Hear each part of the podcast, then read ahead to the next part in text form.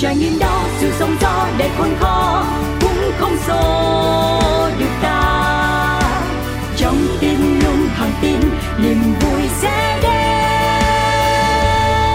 Nơi những trải nghiệm được chia sẻ nơi những câu chuyện được lắng nghe một chiếc trải nghiệm. Xin chào, xin chào quý vị khán thính giả đang đến với chương trình Một chiếc trải nghiệm Thưa quý vị, ở những số trước thì à, quý vị đã được à, chúng tôi mời quý vị cùng lắng nghe rất nhiều những câu chuyện khác nhau về những ngành nghề khác nhau. Và chắc có lẽ một trong những ngành nghề mà quý vị cũng có cái sự tò mò nhất định thì ngày hôm nay thảo Nguyên mời quý vị sẽ cùng à, gặp gỡ và trò chuyện với luật sư Nguyễn Trung Tính, anh đến từ đoàn luật sư thành phố Hồ Chí Minh để quý vị hiểu hơn về ngành này nó khó như thế nào và đôi khi người trong cuộc sẽ phải làm gì để có thể làm cho mọi thứ nó trở nên tốt đẹp hơn không ai buồn không ai giận và có một cái chỗ đứng nhất định trong xã hội. Dạ mời quý vị cùng trò chuyện với anh Nguyễn Trung Tính à dạ xin chào anh Trung Tính. Vâng, xin chào chị Thông Nguyên và xin chào quý vị trong chương trình Một Chiếc Trải Nghiệm. Dạ cảm ơn anh. Trời ơi, rất vui khi mà anh nhận lời mời trò chuyện cùng chương trình ấy ạ Dạ, Dạ, anh tính biết sao không? Ngày xưa mình nói là cái học này khó lắm nè. Rồi hả, phải có một cái nền tảng vững chắc về gia đình nè. Rồi hả, phải có kiến thức nè Và phải trải qua rất là nhiều những cái khóa học khác nhau. Cái em thấy nghề này nó khá xa với mọi người á anh à. Chỉ- Mình chỉ nghĩ đến thôi, dạ. Thì à, cũng hỏi anh thêm một tí xíu là Anh là quê anh ở đâu? à, dạ thưa chị Thông Nguyên thì à, quê mình là ở Bình Định, là miền miền Trung, nắng gió. À, Bình Định, nắng gió. Đây là một trong những nơi mà Thông Nguyên thấy rằng nó khô cằn này nó khó khăn. Nhưng mà nhà anh có ai đi theo cái nghề luật sư này không anh? À, Dạ thưa chị Thông Nguyên và thưa quý vị thì à, à, thực chất ra thì à, cả gia đình thì không ai theo nghề luật cả. À. Nghề luật nói chung và nghề luật sư nói riêng. À, Thì khi mà chọn quyết tâm để mà theo nghề luật sư á thì thời điểm đó thì cũng ờ, rất là đáng đo yeah bởi vì à, nghề luật sư tại Việt Nam của chúng ta nếu mà nói hình thành và phát triển á, thì rất là non trẻ. Dạ. So với nghề luật sư trên thế giới thì chỉ mới hình thành đâu độ là khoảng tầm mười mấy năm nay thôi. Dạ. Và tính trên tỷ lệ dân ở Việt Nam á thì Việt Nam chúng ta hiện tại chỉ có khoảng tầm 15.000 người luật sư. Dạ. Nhưng mà trên thực tế thì à, cái số lượng luật sư hành nghề á hành nghề thực tế thì nó chỉ chiếm được 1 phần hai cái số lượng 15.000 người này thôi. Dạ. Sau đó chúng ta so với tỷ lệ dân số là à, khoảng tầm 10.000 người luật sư trên 100 triệu dân Trời ơi. tỷ lệ rất rất là thấp dạ cho nên anh anh anh có nãy anh có nghe em nói là khi mọi người nhìn á và biết là ủa anh làm nghề gì vậy à tôi làm luật sư mọi người nè wow hãnh diện quá đi ký dân vậy đó anh hả Dạ. dạ. Nhưng mà vì sao ạ? Vì sao anh chọn cái nghề này và khi mà anh tốt nghiệp lớp 12 ở Bình Định, anh vào thành phố Hồ Chí Minh thì anh đã trải qua những cái công việc gì và mình định hướng như thế nào anh? Thì thực chất ra lúc xưa trước khi mà à, bước chân vào đại học á thì cũng sẽ có những cái nghề À, thì thông thường nghề luật sư á, nó sẽ gắn liền với những cái khối học nhất định Dạ. ví dụ như các bạn à, tốt nghiệp 12 thì bác cần nếu mà chuyên đi về khối C tức là văn sử địa á, Dạ. thì đa số các bạn sẽ ưu tiên chọn những ngành nghề về xã hội nhiều hơn thì có thể là một trong những ngành nghề về xã hội thì đó là ngành luật sư tuy nhiên vào cái thời điểm cách đây mười mấy năm trước khi mà ra ra trường cấp 12 đó thì để mà chọn một nghề luật sư thì nó rất là đắn đo và rất là khó Dạ. bởi vì thời điểm đó nghề luật sư nó chưa phổ biến Đấy, Ừ. và đồng thời thì cũng chưa biết được là ra trường với nghề luật sư thì có kiếm được tiền và kiếm được việc làm hay không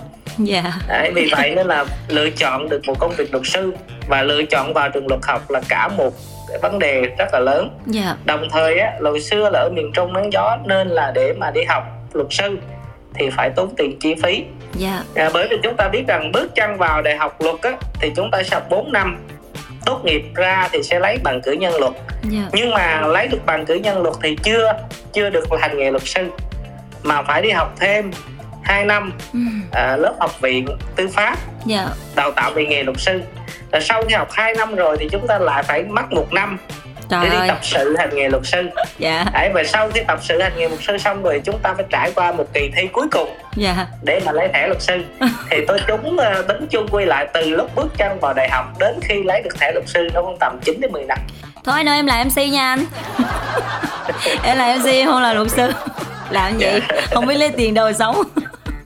9 năm thật sự thì ờ, rất là ngưỡng mộ anh ở chỗ là mình là người miền trung với nhau và cái gì cũng vậy anh ơi có thật mới vực được đạo chứ mình học lâu dài quá gia đình cũng không có đủ điều kiện để mà đi với mình nữa thì Dạ. khi mà anh ờ, vừa học mà phải vừa làm thì đối với anh Trung Tính anh có gặp phải cái trường hợp này với anh không?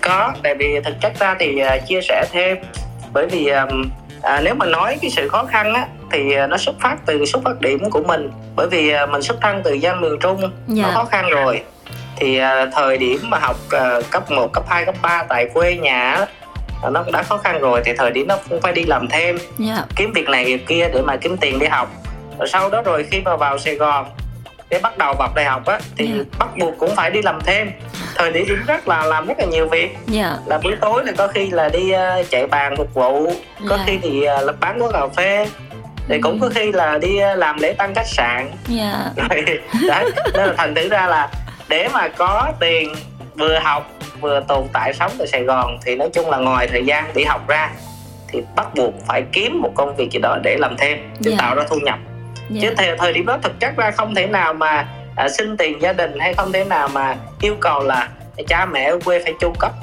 Dạ. trong sống của sinh viên tại Sài Gòn được bởi vì cái khoảng cách giữa cuộc sống tại Sài Gòn với cuộc sống ở quê nó khác xa nhau rất là nhiều Dạ. Đó là một cái quãng đường rất là dài 9 năm vì Thảo Nguyên nghĩ rằng nó không phải là chuyện đơn giản đâu. dạ. thực chất ra thì à, nói về sự à, tự chủ trong cái cái vấn đề về học hành á Dạ. à, thì mình có một cái quyết tâm và một cái may mắn là toàn bộ trong quá trình học hành thì mình không có xin tiền gia đình Dạ. và mình chủ động hết tất cả mọi cái chi phí tức là mình đi làm thêm mình kiếm tiền mình lấy cái tiền đó mình trả tiền học và chi phí sinh hoạt à, do đó là gia đình có không có hỗ trợ chỉ trong vấn đề mình học luật sư Dạ. chỉ hỗ trợ vấn đề về học tinh thần thôi Dạ. là chính Đấy, và cái thứ hai nữa là xuyên suốt trong 9 năm như vậy á thì mình xác định được cái mục tiêu của mình à, là quan trọng là mình muốn theo nghề luật sư mình muốn cống hiến vì nó mình muốn đi theo con đường đó thì Dạ. chắc chắn một điều rằng mình không thể nào mà suy nghĩ lay chuyển hay là mình chọn một thứ khác được mà mình chỉ có một con đường đó mình đi theo thôi giả sử giống như sẽ có một lúc nào đó chúng ta cảm thấy rất là nản Ừ. bởi vì chúng ta thấy rằng thứ nhất là mới ra trường học luật sư xong ra thì sẽ không kiếm được tiền Dạ. mà phải đi bỏ tiền ra ra để đi học lớp luật sư phải đi tập sự Đấy, nếu như trong trường hợp mà chúng ta không có kiên định thì rất là dễ bỏ nghề và cũng có nhiều trường hợp là nhiều người không đi theo được luật sư Dạ. mà họ rẽ hướng họ đi làm pháp chế doanh nghiệp hoặc là qua cơ quan nhà nước hoặc là một cơ quan khác họ làm thì nó sẽ có cái nguồn thu nhập nó ổn định hơn Dạ. Đấy. tuy nhiên thì chúng ta nếu như à, quyết tâm đi theo con đường luật sư à, thì phải có cái sự kiên định và Dạ. phải có cái sự à, nói chung là phải cống hiến với nghề nghiệp thì Dạ. chúng ta mới hưởng được cái trái ngọt sau này dạ Vậy là anh yêu nó rồi, đúng không? Anh yêu nó, đam mê và có hẳn luôn một cái vạch đầu dòng cho mình luôn trong cái nghề nghiệp luật sư của mình. Dạ Dạ. 9 năm anh mài dùi kinh sử, sau đó anh ra thì cái công việc đó nó có như anh mong đợi không anh? rõ ràng thì khi mà tốt nghiệp xong ra bắt đầu vào đi làm việc tập sự tại một công ty luật ờ, thì thứ nhất là cái may mắn của tôi á thì tôi cũng có được cơ hội là sau khi ra trường liền á thì Dạ. được nhận làm việc tại một công ty luật cũng khá lớn À, khá lớn tại Việt Nam dạ. công ty cũng có 3 chi nhánh tại Việt Nam thì ờ, khi mà mình tiếp xúc với môi trường như vậy thì bản thân đầu tiên mình nhận thấy là mình có sẽ có cái cơ hội để mình cọ sát có cơ hội học hỏi kinh nghiệm của những anh chị cô chú luật sư đi trước Dạ. Đấy. À, luôn luôn với với ờ, mình thì mình nghĩ rằng nó sẽ có hai cái tiêu chí để đánh giá một công việc tiêu chí đầu tiên à, phải là cái sự thăng tiến trong công việc tức là chúng ta làm việc à, một hai năm đầu thì sẽ là học hỏi năm thứ ba trở đi chúng ta sẽ tích lũy dần kinh nghiệm. Năm thứ tư trở đi chúng ta có thể là làm một công việc gì đó nó nó nó cứng cáp hơn. Và đồng thời với cái việc là thăng tiến trong công việc thì phải có cái sự thu nhập ổn định. Nếu chúng ta có công việc ổn nhưng mà thu nhập nó không ổn thì rõ ràng cuộc sống chúng ta à, nó không có đảm bảo Dạ. cho chúng ta cống hiến cho công việc được. Nên là theo tôi nó phải có hai tiêu chí. Tiêu chí đầu tiên là phải có sự thăng tiến. Và Dạ. tiêu chí thứ hai thì phải có cái sự thu nhập nó ổn định do đó trong à, suốt sau khi mà tốt nghiệp thì sẽ có khoảng thời gian hai ba năm đầu tôi làm việc cho một công ty luật. Dạ. đến năm thứ ba thứ tư trở đi thì à, lúc đó tôi suy nghĩ lại tôi nhận thấy rằng à, nếu như tiếp tục công việc này à, thì sẽ có sự thăng tiến. Tuy nhiên về mức thu nhập thì nó lại không cao không ổn. Ờ, do đó mình mới lựa chọn cái một cái hướng khác là mình làm hợp tác. Dạ. hợp tác với thêm một văn phòng khác để lúc đó thứ nhất là mình vừa chủ động trong công việc và Dạ. thứ hai à, là mình thử thách được bản thân mình có thể là giúp đỡ cống hiến nhiều hơn à, bảo vệ nhiều hơn cho nhiều hoàn cảnh khó khăn và đồng thời mình cũng tạo ra được thu nhập chủ động cho bản thân của người luật sư dạ bản thân anh thì anh có gặp một cái vụ kiện nào mà làm sao không lấy tiền luôn không anh dạ nói chung thì à, thưa chị Thảo Nguyên chúng ta tiếp xúc với rất là nhiều khách hàng. À, và rất là nhiều đối tượng khách hàng. Khách hàng thì có người giàu có à, có người khó khăn. À, có người thì họ rất là đầy đủ về mọi mặt nhưng mà họ lại thiếu thốn về tinh thần. Dạ. Rồi cũng có nhiều người là họ trước đây à, là họ cũng là doanh nhân họ cũng là người có chức vụ quyền hạn nhưng mà không may họ vướng vào lòng lao lý họ phải đi Ừ. tù. Thì rất là nhiều hoàn cảnh nhiều trường hợp. Thì quay trở lại thì à, sẽ có những à, cái việc mà luật sư làm không phải vì tiền. Dạ Đấy, sẽ có những vụ việc mà luật sư làm không phải vì tiền. Bởi vì chúng ta thấy rằng á đâu phải khách hàng nào đâu phải hoàn cảnh nào thì họ cũng có cái phí để trả cho luật sư đâu. Dạ đúng rồi. Mà thực chất để mà nói cái phí luật sư cho tương xứng với công sức luật sư bỏ ra tương xứng với thời gian luật sư học hành thì nó rất là cao. Dạ. Đấy, và vẫn hiện tại tôi vẫn tính phí luật sư là vẫn tính theo giờ. Dạ. Vậy do đó có nhiều trường hợp là luật sư sẵn sàng bỏ công sức bỏ thời gian bỏ chi phí bỏ tiền túi ra à, để làm. Để giúp cho dạ những người có hoàn cảnh khó khăn và Ừ. thực chất ra là họ khó khăn dạ thì luôn luôn cái điều đó là điều sẵn sàng Dạ, hiện nay thì à, Thảo Nguyên à, thấy là có rất là nhiều những cái luật khác nhau, luật sư khác nhau, đúng không anh? Luật về đất đai, rồi hả luật về di trú, luật về ly hôn, rồi luật sư tai nạn và những thương tật cá nhân, rồi luật sư doanh nghiệp và công ty, vân vân rất là nhiều. Ừ, Riêng anh trung tính thì anh về mảng nào ạ? À dạ, ở thích về Đông Nguyên thì hiện tại mình đang tập trung chuyên sâu về hai mảng chính. Thứ nhất là về mảng ờ, kinh tế, Dạ, tức là tư vấn cho các doanh nghiệp, nhà đầu tư, à, tư vấn cho các thương chủ họ làm ăn, họ kinh doanh, họ buôn bán, họ làm việc tại Việt Nam. dạ, Và một cái mảng thứ hai là mình tập trung, mình tham gia những cái vụ án hình sự Ồ, để bào chữa cho những ờ, bị can, bị cáo mà dạ. họ không may là vướng vào lòng quản lý. Thì Dạ. chủ yếu tập trung vào hai mảng đấy. Dạ, tại vì á là mình đang tham gia chương trình một chiếc trải nghiệm nói thật sâu và mình cũng sẽ có những cái mổ xẻ nhất định về cái nghề nghiệp để cho quý vị nhìn thấu được và người ta họ hiểu hơn á anh. Ừ, thực chất ra thì câu chuyện mà người người dân hoặc là những người khác họ không phải là người trong ngành nghề đó Dạ. thì à, nhiều khi suy nghĩ họ như vậy bởi vì có một nguyên tắc của ờ, quy tắc đạo đức luật sư á Dạ. là chúng ta phải tôn trọng cái sự thật khách quan Dạ. cái gì đúng sự thật chúng ta phải tôn trọng đó là điều đầu tiên và thứ hai nữa luật sư chúng ta phải chịu trách nhiệm đối với những cái việc mà chúng ta tư vấn Dạ. và nếu như luật sư mà chúng ta làm trái đi sự thật khách quan hoặc chúng ta làm giả tạo chứng cứ hoặc chúng ta là thay đổi một điều gì đó ví dụ như một người rõ ràng họ có chứng cứ hoặc có hành vi vi phạm pháp luật chúng ta nói rằng người đó không vi phạm pháp luật người đó có chứng cứ ngoại phạm Dạ. thì rõ ràng thứ nhất là về mặt quy tắc đạo đức luật sư nó không đúng Dạ. Đấy, mà thứ hai à, về mặt tố tụng hay là về mặt chứng minh công khai chứng cứ thì cơ quan giải quyết tranh chấp ở đây có thể là tòa án hoặc những cơ quan khác họ cũng sẽ xác minh họ cũng sẽ điều tra ra mà thôi Dạ. à, vì vậy chúng ta thấy rằng cái việc đổi trắng thay đen trên thực tế à, nó rất rất rất là là hy hữu và rất là Dạ. hiếm Ừ. và luật sư của tôi thì không thường chủ đích là không thường sẽ làm những việc như vậy không Dạ. có làm này gọi và đồng thời thì chúng ta thấy rằng luật sư thì sẽ có những cái trách nhiệm và sẽ có những quyền hạn nhất định trong khuôn khổ pháp luật cho phép thôi dạ. chứ không thể nào luật sư được làm tất cả mọi thứ ví dụ như chúng ta lấy ví dụ như là trong một cái vụ án hình sự Dạ. thì cơ quan điều tra họ có trách nhiệm là điều tra xác minh để xem một người nào đó có tội hay không cơ quan viện kiểm sát là họ sẽ ban hành cáo trạng để xác định để truy tố người đó phạm tội và đưa ra cơ quan tòa án Dạ. thì tòa án có trách nhiệm là xét xử để tuyên người đó có tội không Dạ. và đối với vai trò của người luật sư thì người ta đứng ra nếu vai trò là bào chữa người đứng ra gỡ tội cho người đó nếu như người đó thật sự là đã xác nhận là nhận tội rồi Dạ. thì chỉ trình bày những tình tiết để giảm nhẹ để giảm nhẹ hình phạt cho người đó thôi Dạ. còn giả sử người đó họ kêu oan thì chúng ta mới trình bày mới bào chữa theo hướng là người đó không phạm tội do đó mọi vấn đề liên quan đến quá trình hành nghề luật sư thì chúng ta thứ nhất là phải tôn trọng sự thật khách quan. Dạ. thứ hai nữa là phải tôn trọng pháp luật. Và thứ ba nữa là phải tôn trọng ý kiến khách hàng. Dạ. bởi vì làm sao chúng ta nói tôn trọng ý kiến khách hàng?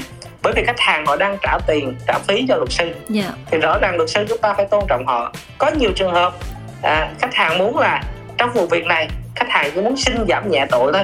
Dạ. khách hàng đồng ý là khách hàng phạm tội rồi. Chỉ xin các tình tiết giảm nhẹ. Nhưng mà luật sư lại không đồng ý luật sư nói là trong trường hợp này thì khách hàng không có phạm tội và bào chữa theo hướng là không phạm tội. Do đó giữa khách hàng và luật sư có một cái sự mâu thuẫn với nhau. Dạ. Nếu như không giải quyết được cái sự mâu thuẫn này thì rất là khó để cho luật sư tiếp tục. Ừ, dạ vâng. Thì thưa anh đối với cái nghề luật sư này anh thấy cái điều gì là khó nhất đối với anh cùng với lại tất cả đồng nghiệp của anh ạ? Cái điều khó nhất á, là chúng ta thấy rằng cái người luật sư à, nếu như thật sự họ vì khách hàng họ có tâm thì rất là nặng lòng dạ. Bởi vì à, đa số những công việc đến luật sư thì đều là những cái việc cần phải luật sư đứng ra giải quyết. Có thể là một tranh chấp cũng có thể là một vấn đề về gia đình của công ty hoặc là của xã hội. Thì đa số những việc khó thì đều giao cho luật sư để luật sư đưa ra phương án. Do đó ở ngoài cái vẻ bề ngoài luật sư có thể là chỉnh chu có thể lịch sự có thể mặc bộ vest. Nhưng mà bên trong đó thì chúng ta thấy rằng có rất là nhiều vấn đề. Dạ có rất là nhiều việc mà luật sư cần phải giải quyết và cần phải đưa ra phương án khách hàng để giải quyết. Dạ. Còn nếu như mà không đưa ra phương án được đấy, hoặc là thậm chí là trong một số trường hợp không có giải pháp tối ưu ừ, thì cái quyền lợi khách hàng mình bị ảnh hưởng. Dạ. Mà quyền lợi khách hàng của mình bị ảnh hưởng thì thứ nhất là luật sư chúng ta chưa giúp được cho khách hàng.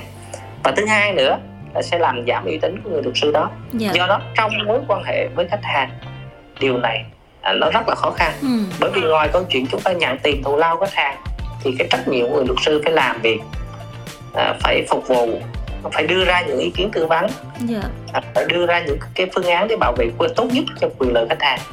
Ừ, và thứ hai nữa chúng ta thấy là rất là khó khăn dạ. để mà luật sư chúng ta có thể là à, làm việc và có thể là với cơ quan quản lý nhà nước. Dạ. Bởi vì hiện nay vẫn còn nhiều cơ quan quản lý nhà nước họ có tâm lý là không thích không thích có luật sư tham gia. Ồ dạ. không thích có luật sư tham gia bởi vì họ cho rằng nếu như có luật sư tham gia thì sẽ gây cản trở gây khó khăn. À, và thường Ừ. luật sư thì họ gắn với câu chuyện luật sư xin nhiều chuyện. Dạ. Luật sư hướng dẫn khách hàng luật sư hướng dẫn thân chủ làm cái này làm cái kia và cản trở và gây khó khăn cho họ. Do đó cái khó khăn thứ hai là chúng ta phải khó khăn với à, những cơ quan à, quản lý nhà nước Ừ. với những người tiến hành tố tụng. Và cái khó khăn thứ ba chúng ta phải nhận thấy rằng khó khăn với à, chính những người thân trong gia đình chúng ta. Dạ. Bởi vì nghề luật sư nó có một cái tính đặc thù là công việc di chuyển suy nghĩ thời gian giờ giấc làm việc nó khác so với những công việc khác. Dạ. Do đó nếu như không có sự cảm thông của những người thân trong gia đình dạ. thì để mà phát triển nghề luật sư nó cũng rất là khó khăn. Ôi, nghe xong thấy thương quá à. Thấy chưa hề là dễ dàng anh hả? Cái nào cũng Dạ. đều có những cái khó khăn rất là riêng mà bản thân người trong cuộc phải có cái sự yêu và đam mê thì mình mới theo đuổi được. Với anh nếu như một cái câu chuyện nào đó mà nó xảy ra nó không như ý muốn của cái người trong cuộc thì với anh thì họ sẽ làm như thế nào anh? à, có việc liên hệ với luật sư á, nó có nhiều cách Dạ. à, mà thông thường á, thì chúng ta thấy hiện nay đa số thì à, thứ nhất là người quen giới thiệu ví dụ Dạ. như là chị Thông Nguyên Dạ. chị gặp một vấn đề bây giờ chị hỏi thăm bạn của chị Thông Nguyên người thân chị Thông Nguyên nói là à bây giờ có biết luật sư nào để giới thiệu hay không Dạ. thì thứ nhất đó là qua kênh giới thiệu Ừ. mà thông thường qua cái kênh giới thiệu của người thân người quen biết á thì nó sẽ an tâm hơn Dạ. so với chúng ta đi tìm kiếm những thông tin trên mạng Ừ, Tại Đúng ví dụ chúng ta lên trên mạng ta gõ à tìm luật sư A luật sư B thì rõ ràng chúng ta không không thể nào biết được luật sư đó họ có tốt hay không và họ có phù hợp với cái công việc và với vấn đề chúng ta đưa ra hay không Dạ. Đấy, và thứ hai nữa thông thường chúng ta sẽ tìm thông qua những phương tiện ví dụ như internet à, thông qua à, những tổ chức hội đoàn thông qua đoàn luật sư thì chúng ta cũng sẽ tìm những thông tin đó Ừ. và trong một số trường hợp khác ví dụ như những cái vụ án mà chỉ định bắt buộc phải có luật sư tham gia ví dụ những vụ án về liên quan đến trẻ chưa thành niên liên quan những người khó khăn như là người nghèo hoặc liên quan những trường hợp phạm tội ví dụ phạm tội với trẻ chưa thành niên Dạ. à, ví dụ như phạm tội đối với khung hình phạt mức cao nhất 20 năm tù trở lên thì bắt buộc cũng phải có luật sư tham gia Dạ. thì cũng có thể là trong trường hợp này người bị can bị cáo họ không có điều kiện để họ thuê luật sư nhưng bắt buộc theo quy định của luật hiện nay thì cơ quan quản lý nhà nước phải chỉ định luật sư Dạ. để tham gia để bào chữa để bảo vệ cho những đối tượng này Ừ, dạ và trước khi mà mình sẽ nói lời chào tạm biệt với chương trình thật sự là em muốn trò chuyện anh nhiều lắm còn nhiều cái để hỏi lắm nhưng mà thời lượng Dạ. chương trình mình nó dài ghê anh có 25 phút tặng bài hát cho khách mời nữa Dạ. có trọn vỏn Dạ. vẹn 30 phút thì anh có lời khuyên anh có sự chia sẻ nào không đối với tất cả các bạn mà cũng đang muốn đi theo cái nghề luật sư của mình hoặc là quý vị nào mà chúng ta cũng giống như là anh đã giải quyết giùm cho họ rồi mà anh còn còn thấy những cái bất cập á. Anh muốn chia sẻ và để cho họ đừng có vướng vào vòng lao lý á. Nó sẽ khó Dạ. khổ cho mình dạ. À, đối với các bạn mà có cái lựa chọn à, để mà đi theo người luật sư á thì tất chắc ra thì các bạn có thể các bạn học à, về học luật nó tốt. À, các bạn về định hướng công việc nó rất rõ ràng. Nhưng mà à, cái nghề luật sư thì theo theo mình đó dạ. thì có hai cái yếu tố chính. Mà quyết định tới cái việc là luật sư đó có tồn tại được với nghề hay không? Dạ. Không với nghề hay không? À, thì cái yếu tố thứ nhất từ theo mình nghĩ đó là cái sự có tâm. Dạ. Có tâm người luật sư. Có thể luật sư đó họ không quá xuất sắc nhưng mà họ làm việc rất là cần mẫn rất là có tâm. Bất kể vấn đề nhỏ hay lớn gì của khách hàng họ đều giải quyết cả. Dạ. À, thì theo tôi tôi đánh giá những luật sư đó cao hơn. Và thứ hai nữa đó là nó nó phụ thuộc vào cái bản tính của mỗi con người mà cái bản tính của người luật sư thì theo tôi nó phải có một cái sự trầm lắng nhất định. Dạ. À, tức là nó sẽ có một cái sự tỉnh táo và một cái sự lạnh nhất định. Đấy. do đó có nhiều bạn trẻ hiện nay thì các bạn rõ ràng thứ nhất là do bạn còn trẻ. Thứ hai nữa là các bạn cái tính cách của bạn không không thấy phù hợp với nghề luật sư. Đấy, tôi lấy ví dụ như là tôi mình có một cái đứa em trai. Dạ. Em trai thì cũng mới tốt nghiệp xong 12 cũng ờ, hỏi ý kiến là là có nên học theo nghề luật sư hay không? Dạ thì ờ, mình mới mới nói là không nên. À, bởi vì thực chất là cái tính cách của hai người hoàn toàn khác nhau. Tính Dạ. cách của mình và tính cách em trai nó khác nhau. Ừ. Đấy, do đó thì cái tính cách nó rất là quan trọng nó ảnh hưởng đến cái quá trình chúng ta thành người luật sư. Đấy, còn đối với những khách hàng thì theo tôi nghĩ rằng á là đến khi mà xảy ra cái hậu quả rồi dạ. mới đi tìm luật sư thì lúc đó cũng như là chúng ta đã có bệnh rồi à, mà chúng ta mới đi tìm bác sĩ thì thay vì chúng ta có bệnh rồi chúng ta mới tìm bác sĩ thì chúng ta nên. Nên tìm luật sư ngay từ khi mà có vấn đề hoặc là chúng ta nghĩ rằng cái việc này có vấn đề. Ví dụ Dạ. khi chúng ta muốn ký một cái hợp đồng thuê nhà muốn ký hợp đồng mua nhà mua đất gì đó. Dạ. Chúng ta đang còn vướng vấn đề này vấn đề kia. Ừ. chúng ta lăn tăng chúng ta không hiểu. Thì chúng ta hãy tìm luật sư. Ồ. à, để những người có kiến thức pháp luật người ta tư vấn cho mình. Dạ. à trường hợp này sẽ làm sao và làm thế nào để hạn chế rủi ro? Nếu như chúng ta tìm được đó do đó thì đối với khách hàng tôi nghĩ rằng hiện nay thì tìm luật sư không khó. Nhưng mà để tìm được những luật sư giúp cho chúng ta được công việc phù Dạ. hợp với công việc chúng ta đang có nhu cầu Ừ. thì thật sự ra thì chúng ta nên tìm thông qua thứ nhất. Đó là những cái kênh ví dụ như là những người quen biết người thân. Dạ. Và sau đó thì chúng ta mới nên tìm những luật sư thông qua à, trang web thông qua mạng xã hội thì nó Dạ. sẽ tốt hơn Dạ, mình nên tìm luật sư Nguyễn Trung Tính quý vị. Anh đến từ đoàn luật sư thành phố Hồ Chí Minh. Dạ. Dạ, cảm ơn anh Tính rất nhiều vì đã nhận lời mời trò chuyện cùng với chương trình. Và chương trình sẽ có một món quà âm nhạc dành tặng cho anh và Thảo Nguyên kính chúc anh sẽ có được à, thật nhiều sức khỏe, công việc mình thuận lợi và hễ mà mình tham gia vụ kiện nào là thắng vụ kiện đó nha anh. dạ cảm ơn chị Thảo Nguyên và Dạ. xin chúc quý vị nhiều sức khỏe như quý vị, chúng ta mình cũng đã nghe câu chuyện ờ, chia sẻ về nghề luật. Quý vị ờ, thấy là cái khoảng thời gian của mình nó không có nhiều, nhưng mà quý vị cũng đã hiểu sơ sơ về là, ok, cái ngành này nó như thế nào á. Rồi ờ, mình cũng sẽ có những cái nhìn nó mềm mại hơn đối với ngành luật. Rồi, chúng tôi cũng rất mong rằng là từ cái sự mềm mại đó, quý vị phải hiểu rằng là cái gì cũng vậy trong cuộc sống, chúng ta phải làm việc theo pháp luật thì nó sẽ không có làm cho quý vị cảm thấy quá phiền phức và phức tạp cho cuộc sống của mình. Cảm ơn quý vị đã quan tâm theo dõi chương trình ạ. À. Và bây giờ chương trình sẽ phát tặng một món quà âm nhạc cho khách mời và tất cả quý vị cùng đang lắng nghe chương trình. Mời quý vị cùng thưởng thức nha.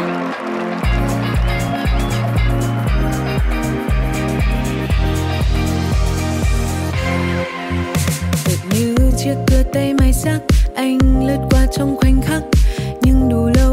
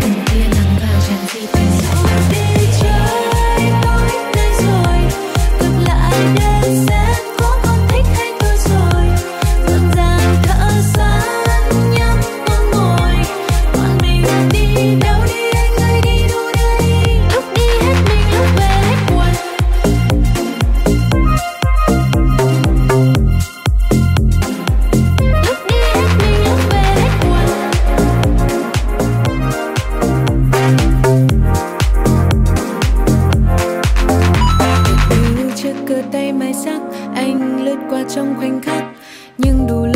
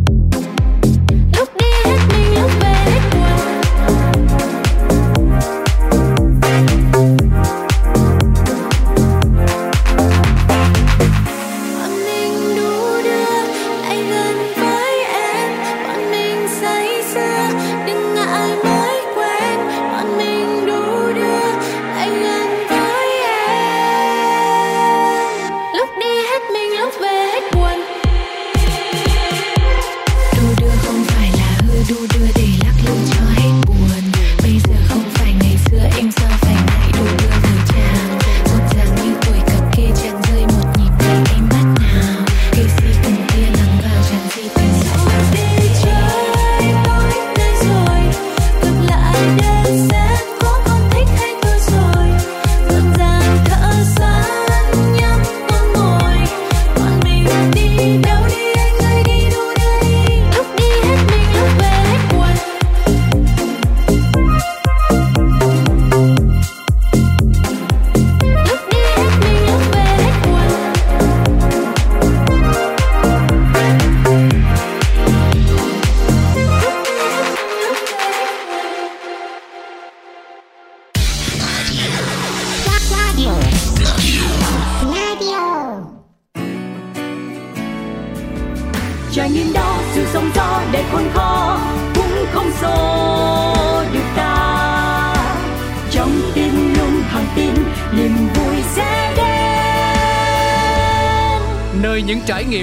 sẻ nơi những câu chuyện được lắng nghe một chiếc trải nghiệm.